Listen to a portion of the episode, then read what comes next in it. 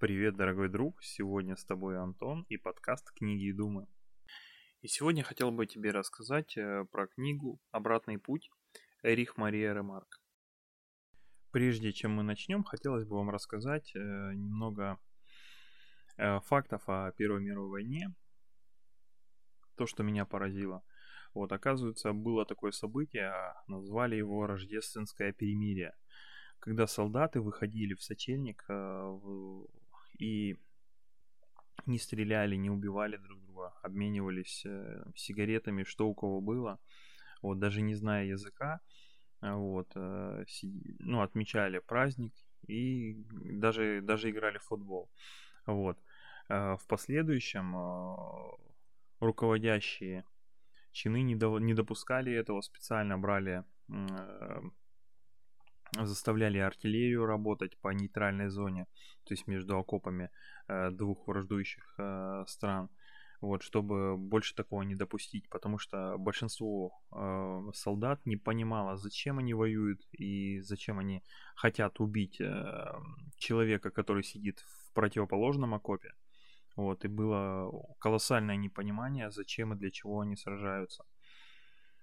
Ну и поэтому э, вот эта книга как раз-таки описывает э, тот переход, когда э, одна часть людей, которая прошла войну, которые воевали, возвращаются домой и смотрят на мирную жизнь, э, и у них э, идет адаптация к мирной жизни, и они не понимают, э, ради чего они убивают других людей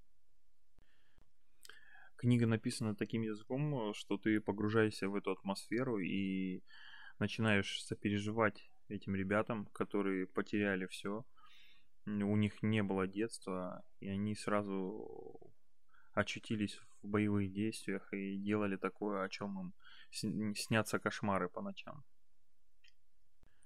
Какие моменты мне понравились в книге? Первое, это когда они ехали на телеге, и у них как будто бы случилось дежавю. Они услышали приказы своего командира в ружье, беглый огонь, еще что-то.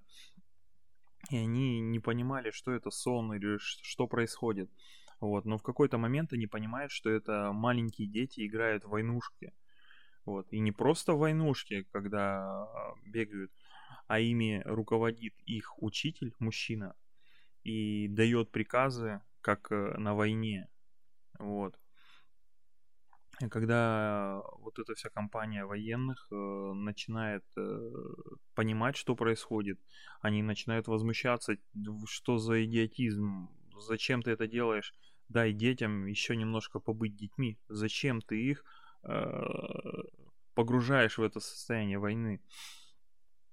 Вот, на что учитель отвечает – да вы, говорит, дезертиры, мы еще до вас доберемся. И вот эти маленькие дети, которые в будущем, скорее всего, уже э, будут сражаться на Второй мировой войне, вот, кричат, да мы до тебя доберемся, мы вам устроим.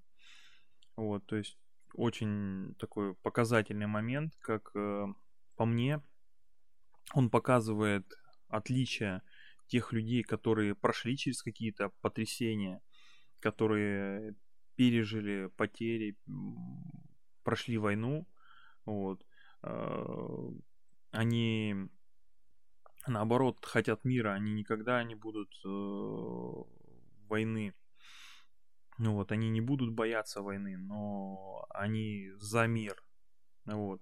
А как раз таки вот кто на гражданке, кто отсиделся, кто где-то э, был в тылу, те, наоборот, подталкивают людей. Давайте, говорит, вперед, давайте воевать. Вот.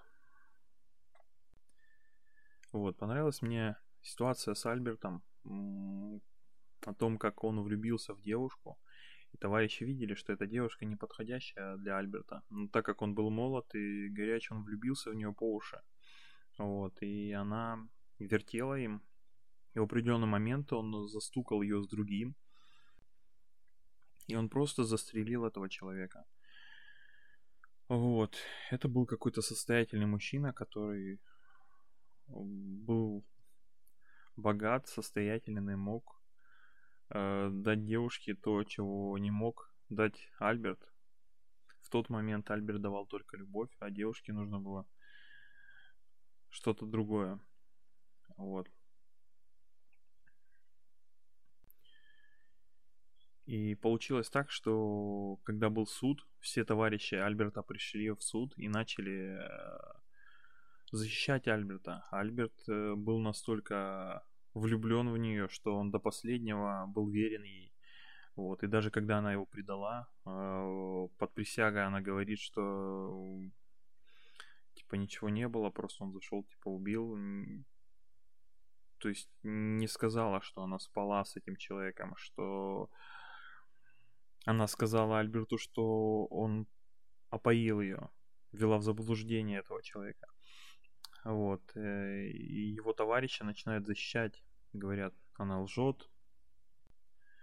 Очень интересные размышления э, во время суда, когда один из товарищей Альберта начинает говорить о том, что вы научили нас убивать, вы учили всю жизнь нас убивать, и мы это хорошо освоили. И вот Альберт, который э, все потерял, потерял семью, свое детство, вернулся домой и влюбился в девушку, у него появилось то, ради чего он смог жить, э, потому что они все, когда вернулись, они не понимали, что они тут делают. В общем, тяжело им было. Говорят, единственный раз, когда Альберт совершил, э, убил человека, который причинил ему зло, который забрал у него любовь, он убил его. До этого он убивал на войне людей, которые не причинили ему зла, которые он даже не знал, и они ничего ему плохого не сделали. Интересная мысль, конечно. Если кто-то читал эту книгу, оставляйте, пожалуйста, комментарии, поделитесь то, что вам запомнилось в этой книге. Вот, а я с вами прощаюсь. Спасибо большое за внимание. Всем пока.